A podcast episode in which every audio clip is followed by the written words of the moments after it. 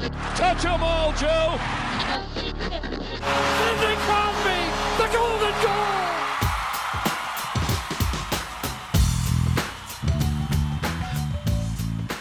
Welcome to the Backstage Project podcast. For today's episode, I am speaking with Kevin Newman. Many of you hopefully know Kevin from his time as an anchor on Global News here in Canada, maybe on CTV as well. Kevin has had such a spectacular career. He was in the United States earlier in his career, working on Good Morning America and ABC. But beyond the television personality that comes into our living room with Kevin, he has had such an amazing experience behind the scenes, creativity, startups. There's a whole part of Kevin that many people really don't know, and that's what we got to explore on the Backstage Project podcast. Kevin, you know, you're one of the most recognizable figures for generations of Canadians, you know, including my Yes, own. I'm that old. I, I like to think recognizable and figure is are the operative words there instead of old, because I'm getting there too myself. yeah. Now, your, your TV career and your various side hustles, they've been profiled. They've been profiled through media outlets, through blogs, through podcasts. Like, there's a lot that we can learn about Kevin Newman. But for our conversation today, we're going to expose, we're going to try to expose you know, that creator in you, that guy who seems kind of uncomfortable with being content, if I if I can say that.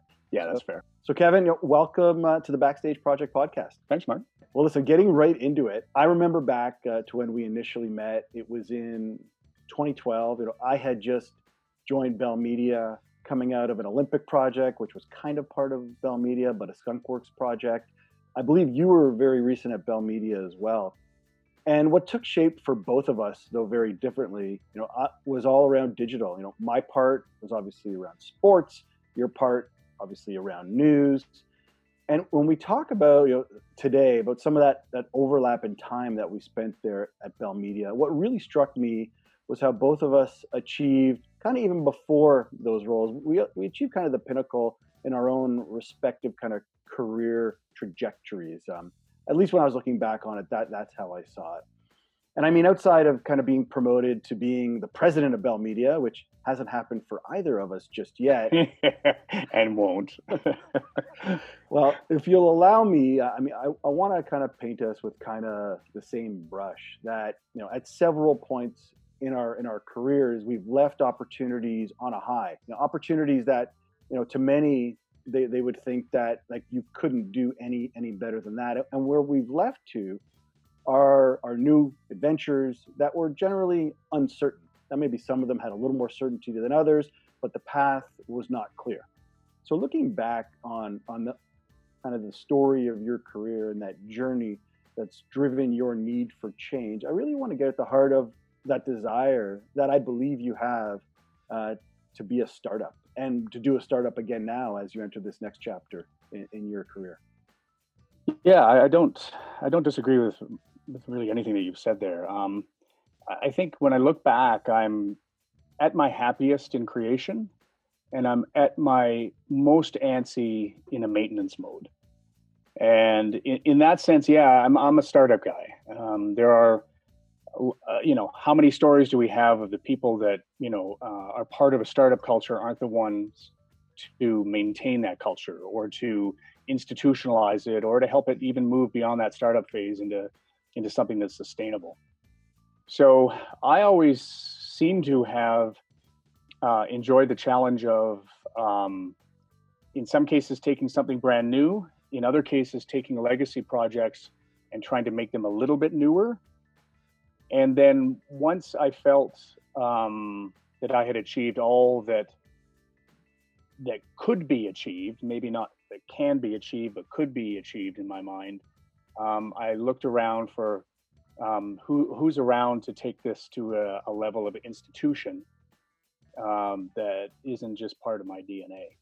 So I did that at um, Global National, uh, which was a startup from scratch.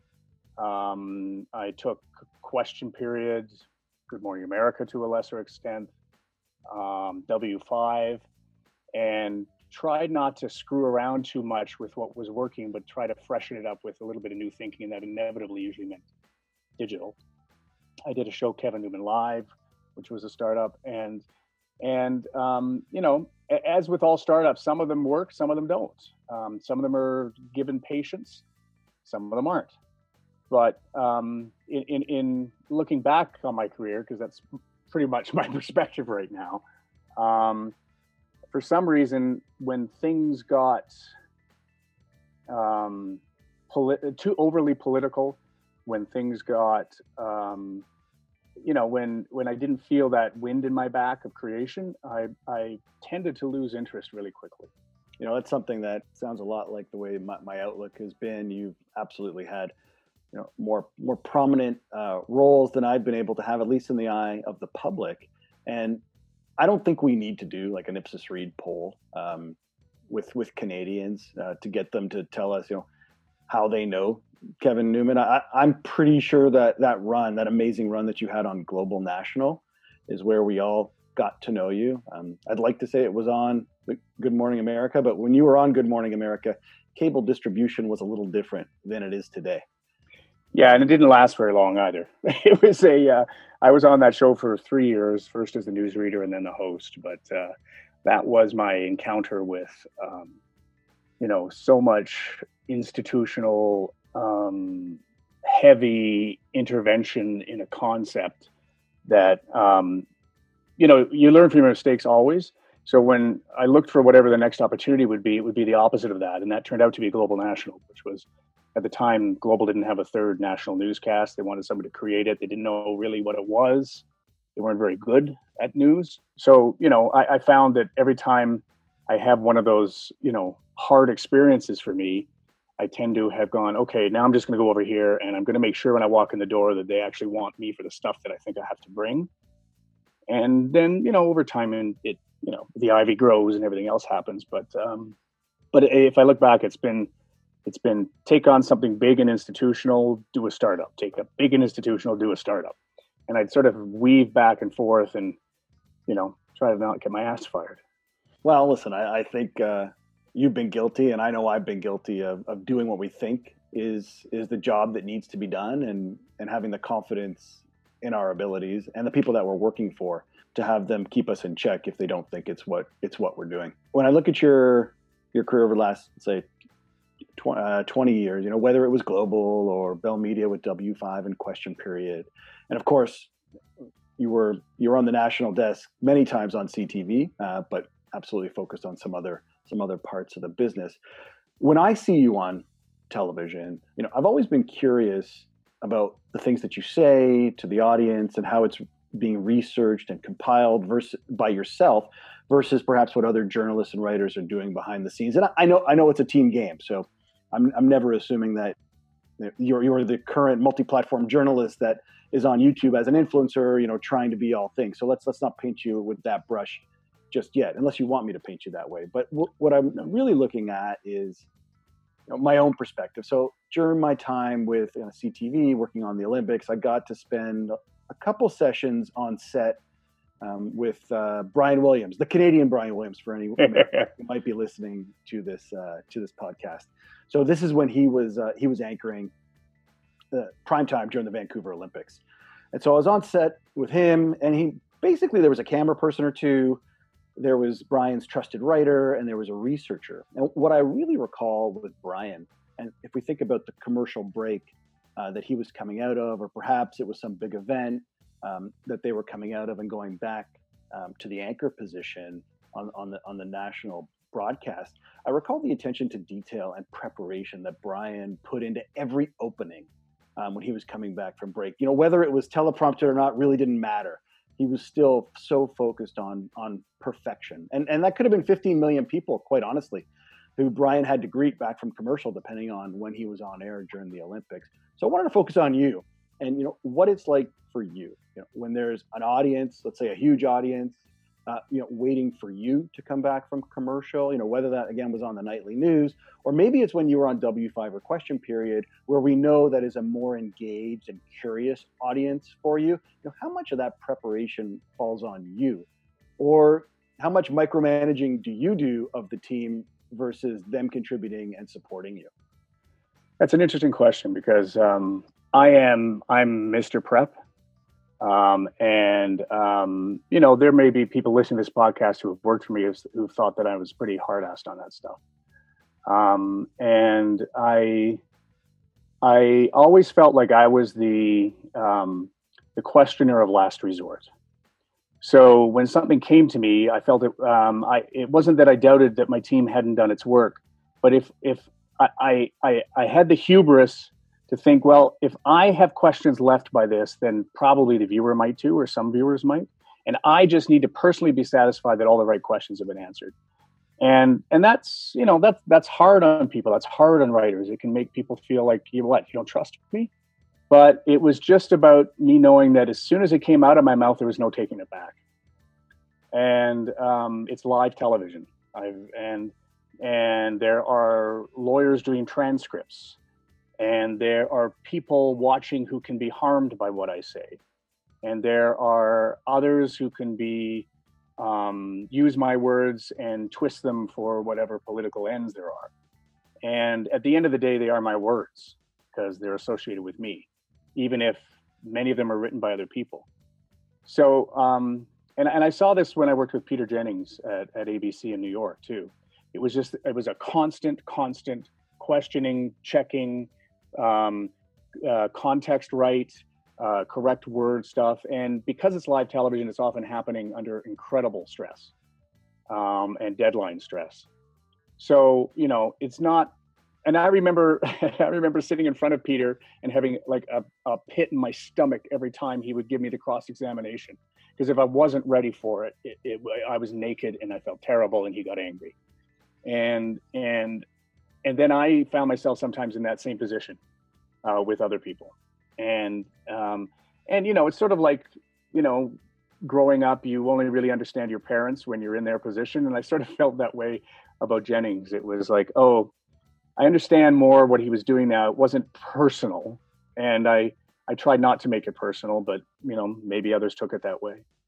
Um, so I, I that moment of the red light coming on or or whatever is uh, such an intense moment of responsibility for whoever is speaking in that moment that um, you you need to take it super seriously because the repercussions of not doing that, in my view, are enormous. I mean, at least at the national level, like one thing I always kept in mind was that there were entire businesses built around taking the transcripts of what came out of my mouth and putting it on the desk of every CEO that we reported on, every politician that we talked about, so that if they found holes, they'd be on the phone real fast. Um, so I, it, it was, it was a lot. It was hard. I mean, now that I'm retired, I, I think back of the stress of that. Um, I didn't, and exhilaration at the same time, but um, yeah, it's uh, doing that as long as I did it.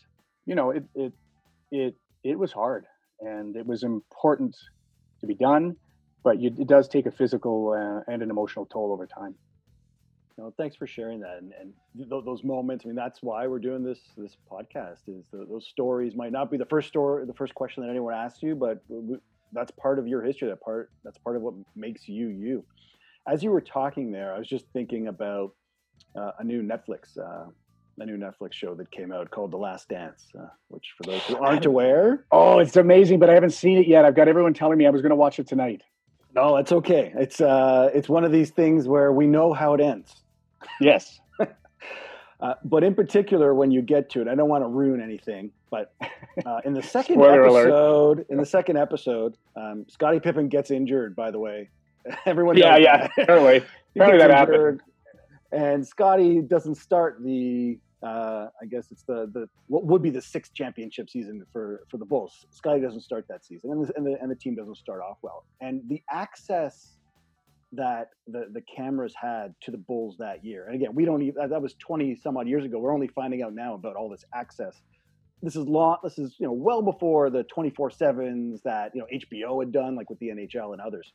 Amazing. So the, the footage that they show of the Bulls practices, with, this is without Scotty, and the way that Michael Jordan, you know, conducted that team, got into everybody's business. Now, a little different um, than maybe some of your situations where you know you're the Michael Jordan and no one sees the supporting cast. But in other cases, like you're referencing, where you're supporting you know Peter Jennings as you just mentioned absolutely you know it is a team so it, it's amazing to watch when, when you when you do watch it just to see how much responsibility he took day in day out uh, to make that team uh, what it ended up becoming sorry i had to get the sports reference in there it's a yeah no it's a it's a good one because you know um, I, I gravitate towards team events i mean i was never a team sports kid um, but I found my team sports in in the creation of programming and and in the tech world. I mean, it's it's if anyone imagines like um, you know anybody succeeds without figuring out how to motivate a team, then they're sadly mistaken.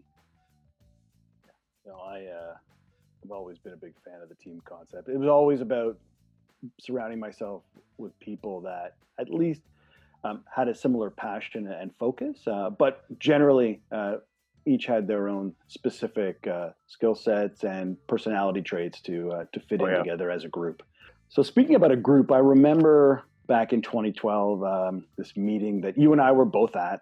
We're called into a room, and and you probably remember this room. There's a glorious, glorious boardroom on the fifth floor of uh, Bell Media's head office in Toronto at 299 Queen Street West. And what I distinctly remember is uh, it was such a glorious room and a, a, monitor bigger than anyone could possibly have imagined they would make like television monitors. But if you looked at the room from the outside, there was this CP24 truck, which was just erected right out from the building. I'm not sure if it's still there now. Oh, it is. Yep. Oh, it is still there now. Well, it was an amazing sight to see from the outside. Again, perspective is everything. But you know, when we were there together, there was a, it was brand new Bell Media. There was brand new digital leadership. Many of these executives had come from Bell Canada, generally on the wireline side of the business. I'm not entirely sure how they got into the media business, but those were the people that you and I had to deal with. And so they got dropped into the media, into Bell Media. I'm assuming to fix what was perceived as broken, because that's what we that's what we were being told at the time you know, without Bell buying CTV, Globe Media holistically, you know, the business would have been bankrupt. This is this is what we heard at the time. Mm. At the time, like it, it was broken. So if I think back to those days, and we could touch on the media business as well, but this question's a little different. But if we touch on those days, there was that notion of citizen journalism. And I, I remember distinctly a vision that, that you painted around CTV News being the place where if you see it, you should tell us and share it, and then we'll let we'll let everyone else know about it. Now, I think I, am going to fast forward like you know, to today and just focusing at least on Toronto. You know, there's an Instagram account called 6ixBuzzTV, and I'm not yeah. sure if you've heard of it or not. Yeah, I know. Yeah, I follow you have. It, You know, they've they've actually uh, they've cornered that entire market. Um, so let's not talk about exactly how that happened, but I would like to uh, go back to those days. You know, 2010, well, actually 2012, maybe 13, 14, when very much that um, digital news evangelist role and title that, that I know we all look to you as that beacon. When you had that title, you know, talk to us about how the broadcast side of the world actually was looking at digital. And then if you can, you know, just kind of compare it in general uh, to today and, and what, what has evolved.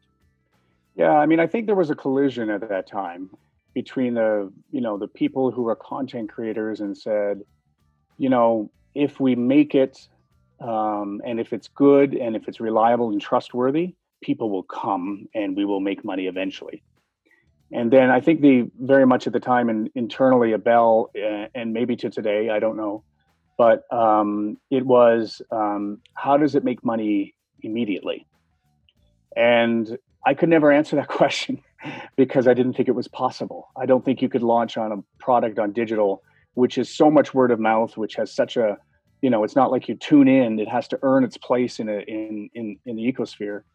That um, it just wasn't possible. And so when Bell brought what is, you know, a typical product-driven idea into a largely creative enterprise, it was frustrating for them. Uh, because you know they they'd look at at, at everybody and everybody would say how does it make money? Well it doesn't. And then the answer would be then why would they do it? Why do it? Because we're here to frankly you know make money. And so i think that tension that that that sort of that sort of held bell back for a while.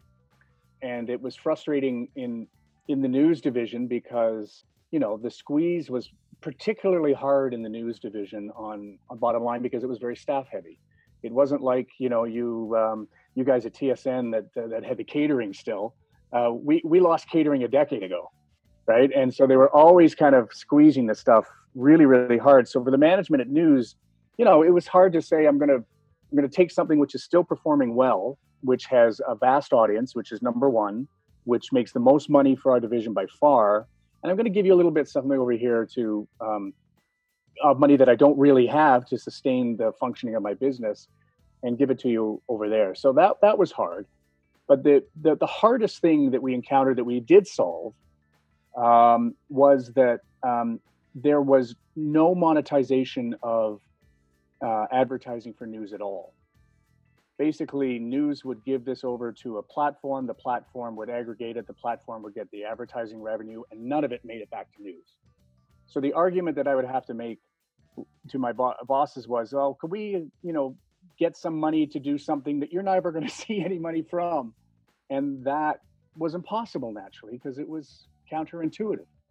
So what we needed to do and what we did do eventually is we broke off the news part of the ctv platform digitally, and we said there's now a CTV news business, and there is now a CTV entertainment business, and um, that was really hard to do because it turns out we learned that most of the revenue on that platform was coming from the news side.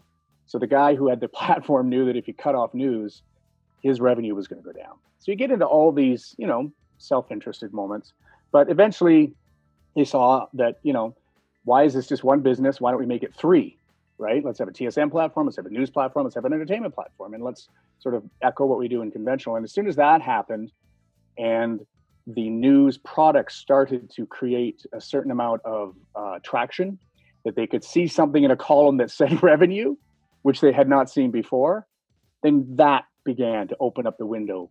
And uh, you know, ten years later, almost now, that CTV News platform is a growing focus of, of profitability, of views, of whatever. But it was it was baked inside a structure that didn't give it a chance to survive.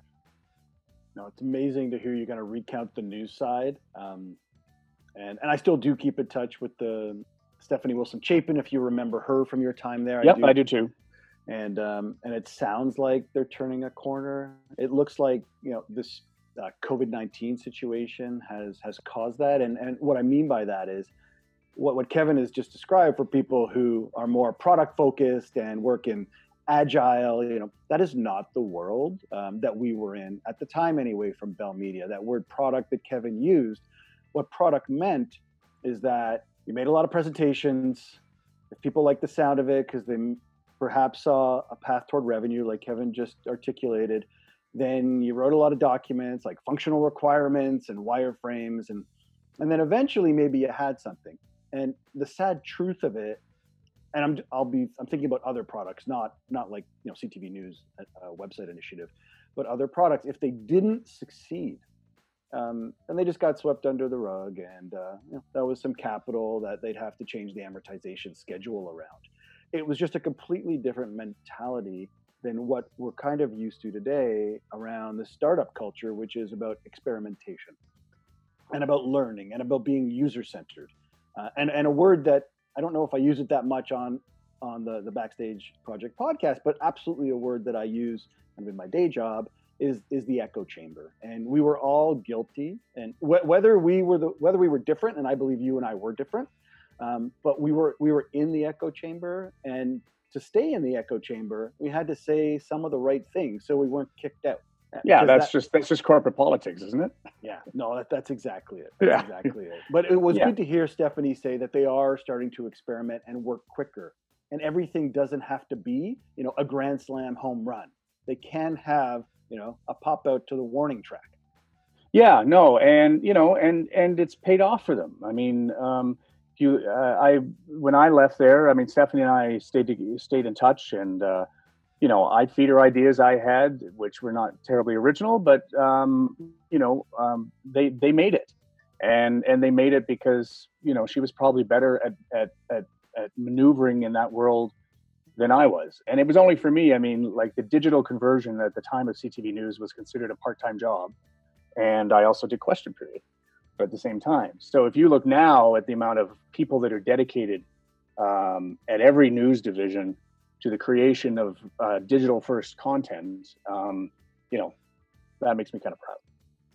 No, that's good. I think that's for for any of us who put such passion and dedication into things, even though we might have birthed the baby or seeded the baby, the the fact that the uh, that, that the baby is growing and evolving. I mean, these are these are the things that we look back on to say, yeah, at the time, yeah, we were pulling our hair out when we had hair. But um, yeah, it's true, and like nobody. I mean, I think ultimately, at the end of the day, that's that's that's all you can hope for. Like I can point to a couple of things that I know I created that are now considered legacy. Global National is one of them. Some of my early input at CTV, you know, some of the refreshing of W5, and I'm the only one who really cares, frankly. But isn't that always the case? Like, you, can you pass the shave test in the morning when you look at yourself? Well, we're not. Neither of us are doing shaving as much lately. With it's a good thing it's a podcast. Yeah, it's a good thing it's a podcast. but, um, but you know, can you look back and can you say um, you left a footprint that was um, more than just fleeting? Um, I'm I'm proud to say I I, I did. No, and I, I, totally believe you did. As you reference names like Stephanie, and her name is called Bit here, you know the fact that you still have some kind of connection to her as i do with many people at, at tsn i mean that's really the legacy those relationships and the trust that you formed even if you're not buddy buddy anymore because time place and circumstance have just changed. Yeah but you care about the creation and you care about the people that are taking care of some of what you created and and have taken it farther than you ever could because you have to know that and i think this is true for any innovator or any businessman or any entrepreneur you have to have a sense of when your impact uh, is waning. I mean, you referenced the top of the podcast how I seem to move around, I seem to be antsy, but it's at that moment where I think um, I'm staying here too long. I'm now in the way of what this needs to become, and that's usually when I'm. That's one of the factors that I use when I decide, you know, whether or not to do something else. Me too. Me too. I I want to switch. Um, I want to switch back to Kevin Newman, the the broadcaster, the anchor for a moment and and I'll just speak for myself, you know. So it doesn't matter if you're coming to me through like my cable box or through my phone. When I say you, I mean like you speaking on on a video. We'll keep it really simple to uh, to set this up.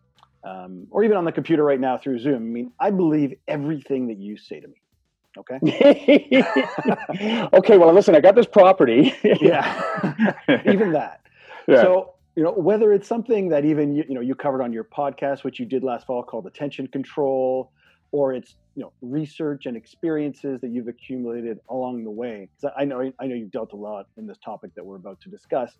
Can you paint the picture for us about just how terrifying the world is right now when it comes to misinformation? And i'd like you to help a little bit if you can to suggest what we can do to stop it this misinformation age I don't think we can. I think it's getting more and more sophisticated and more intentionally misleading for all kinds of factors that um, you know I, I I I hesitate to tell anybody to sort of turn it off because I earn my living doing it. But get a get a smaller diet of it. I, I was I spent 40 years developing a skill of trying to figure out what's bullshit, what's truth, what's likely to be true because you never know full truth. And even I get caught.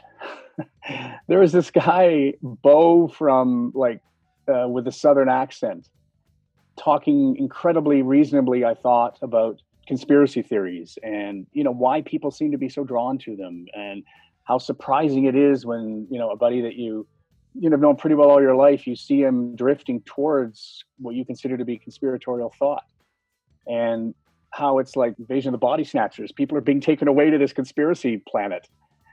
And and I thought this guy's really great, man. He's like he looks like a working man. He's he's in his work shed. He's uh, got a good ball cap and whatever bow. And then I did what I, any good reporter should do, and I did a little background check. Well, it turned out this guy wasn't might have been a character. That his name isn't Bo. He's got another name, um, and it's another name and his image that shows up on libertarian anarchist websites and um, without an accent, uh, which sounded all, authentic to me. And I thought, damn, I, I, even I was about to share something that I, that I thought was bang on. But, but his intent in sharing that misinformation was to basically, you know, fuck shit up. You know, he just he's an anarchist. He just he wants some, you know, libtard guy to go, "This is my boy," because he doesn't sound like a libtard, and then he he has influence. And um, you know, if if I'm right, if that's his motive, I mean, who knows? But to me, it was just another sign that how sophisticated people, smart people, not dumb people, smart people, have figured out this whole audience communication opinion circle and are able to play in it in a way when you and I were in our 20s, um, only we got to play in. And one thing that I'm always telling my friends is when we played in there, uh, there were consequences for getting shit wrong. There were lawyers, there were bosses, there were competitors who knew you were wrong. This new information ecosystem, because it exists digitally largely, who do you sue? Where do you sue? It exists everywhere in the world. You can't, you know, I can't march into uh, Bowmanville, Ontario, and say I've been libeled by a guy on YouTube, and the laws of Ontario matter it because he was never in Ontario. The liability, you know, the harm didn't happen in a physical place; it happened, you know, on the on the cloud. And so when I say that, I say just realize that, yeah, I know everyone is, you know, media lies, media doesn't like to do this kind of, you know, can't trust the media. But if you can't trust the media, you can trust my, my self interest. And if I had made a mistake, if I had lied, if I had misrepresented the context, I would have lost my livelihood. I would have had my ass sued into oblivion. So, you know, my self interest was not to do those things because there were lots of people lined up waiting for me to do it. So, if nothing else, trust the media because there are very real consequences to them making mistakes and almost no consequences unless you're overtly racist of saying something on YouTube or any other platform because it doesn't exist anywhere and it's continued opinion, considered opinion thank you for your perspective on that. I know that you could probably speak for hours on the subject, and we're not going to deal with you know deep fakes and the like. But yeah, uh, yeah, I know you. I know you have all that knowledge as well. But where I wanted to take this was, you know, Facebook. We know for many years now has come under scrutiny as being the distributor of this content, well documented. They've had a bunch of initiatives. I mean, varying degrees of success. Um, I don't believe they've come to Canada recently, but earlier this year there was like an official news source, whatever it is, the Wall Street Journal, or if it was in Canada, I'm assuming it would be the Globe and Mail or CTV News, for example. Facebook would work with them to distribute the content, and it would be part of a basically credible news source division. So we, we know they're doing things. It is very challenging for them because even if that is successful, you know, as consumers, we have to weigh our options of how we get it. Do we want to be on Facebook? And they're doing well enough without any of our help but still, there's all these options that are available to us. But when we think about the content that still continues to go into those platforms, and we've heard about you know the rising costs. If we've studied Facebook from a financial point of view, we've seen that as their revenue rose, kind of in, in parallel proportion, uh, the costs have rose as well. So there is a cost, and those costs are generally around forget about the technology, which they're amazing at, but it's also around moderators. They have all these moderators. I don't know what the number is at now, but it's they, they don't they don't have many moderators. They have they have hired companies um, to do some moderation, but um, those companies have discovered that it's incredibly expensive and it's a minefield to be a moderator on what's true and what's not. They've they've hired people to make journalistic decisions. If you look at the last federal election in Canada, and this is a fact, uh, they had gone in with the uh, with a news organization to try to fact check what was being told in the federal campaigns.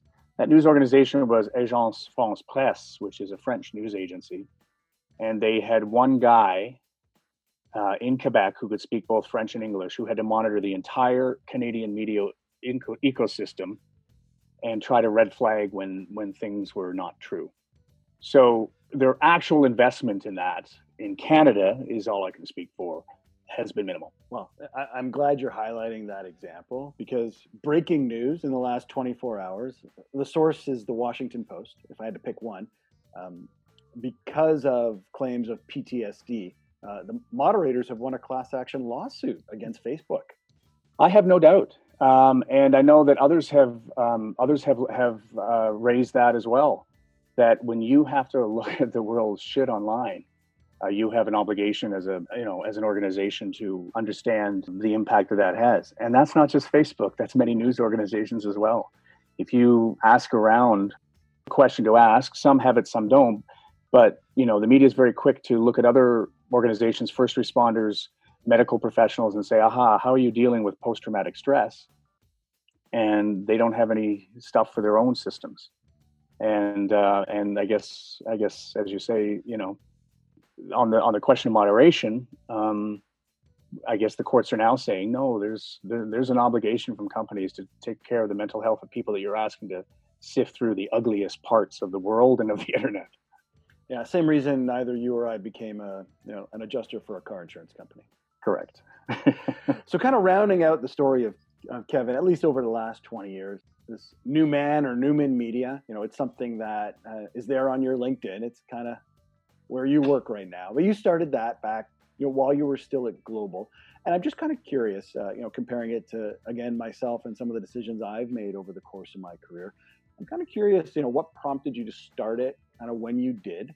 Uh, when I would say you were, you know, at the peak of your rise, at least through your global your global days, and just share with us as you look at that what you've done with with that part of your your career and and the kind of pride that you felt in you know, running your own thing, calling your own shots, developing your own partnerships, versus you know all of the pride and um, and respect that we all have for you for everything you've done working for the big networks.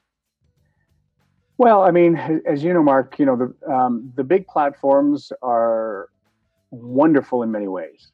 You have the resources, you've got a lot of bright minds that come across it, but sometimes they're not an expression of of what you want to do enough. So I, I created something on the side basically that I could have a little more creative input over and could express what more personally what my interests were in um, in conversations versus working for a broadcaster where you really have to be concerned with getting the biggest audience that you possibly can. So, you know, I, I might not have been able to do it if I hadn't been successful at Global National. But at one point, you know, they wanted to keep me and um, and they were pretty desperate to keep me.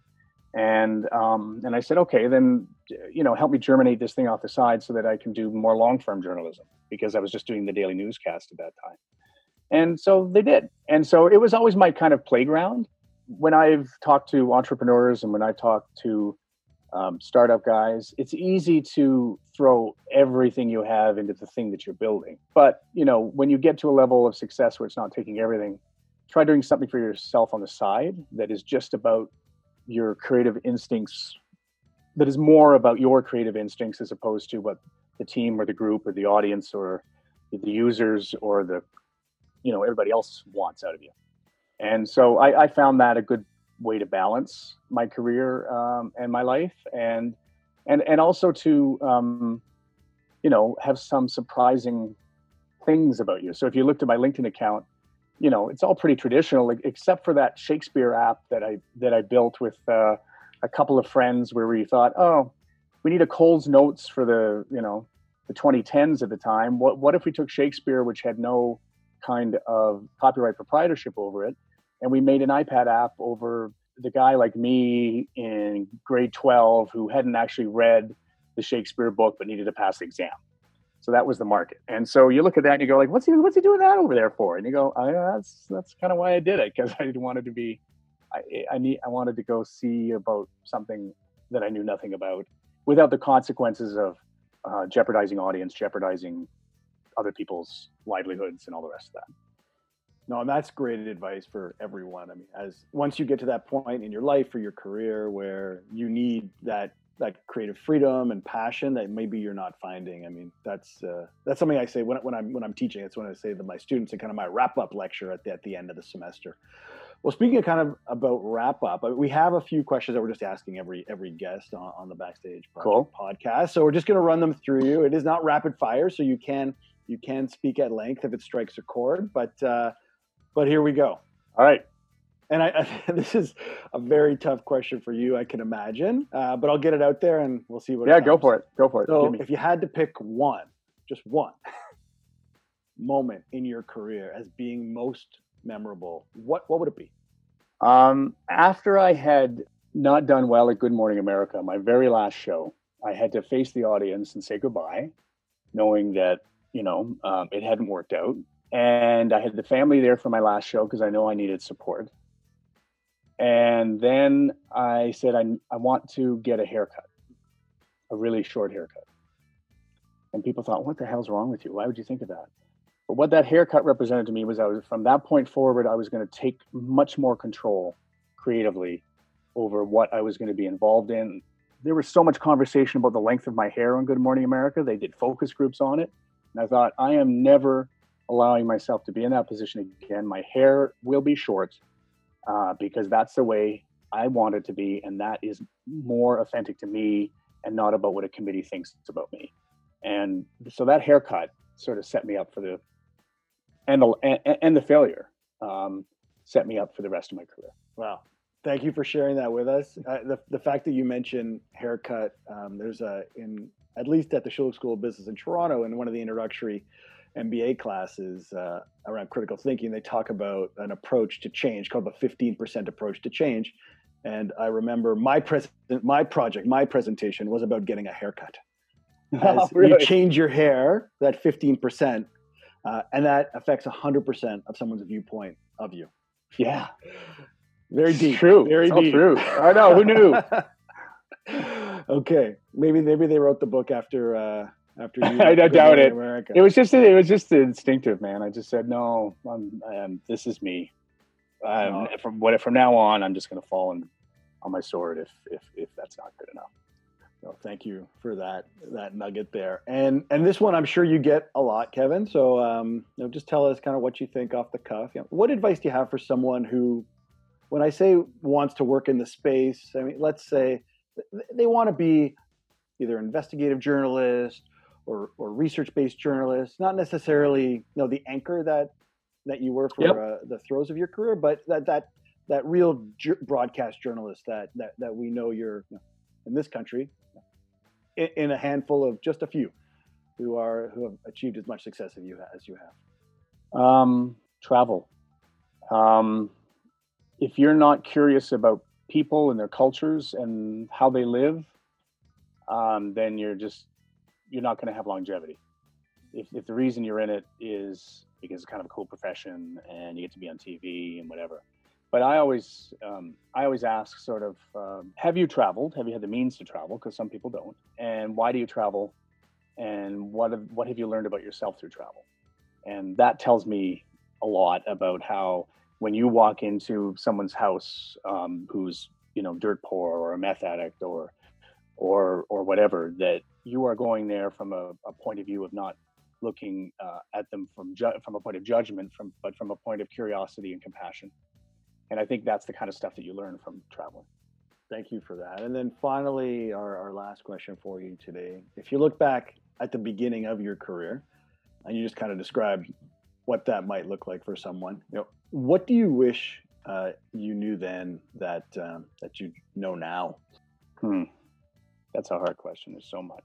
Um, well, I guess for anybody, it's that you probably know more than you think you know. So much of the early stage of my career was suffering with the imposter syndrome. Like, what right do I have to be standing next to a politician? Why do I think that I have, you know, I just didn't allow myself to think that I was good enough to be doing the kinds of things and being with the kind of people that I was with. But the, the, the truth is, you're not there to be as good as Bono.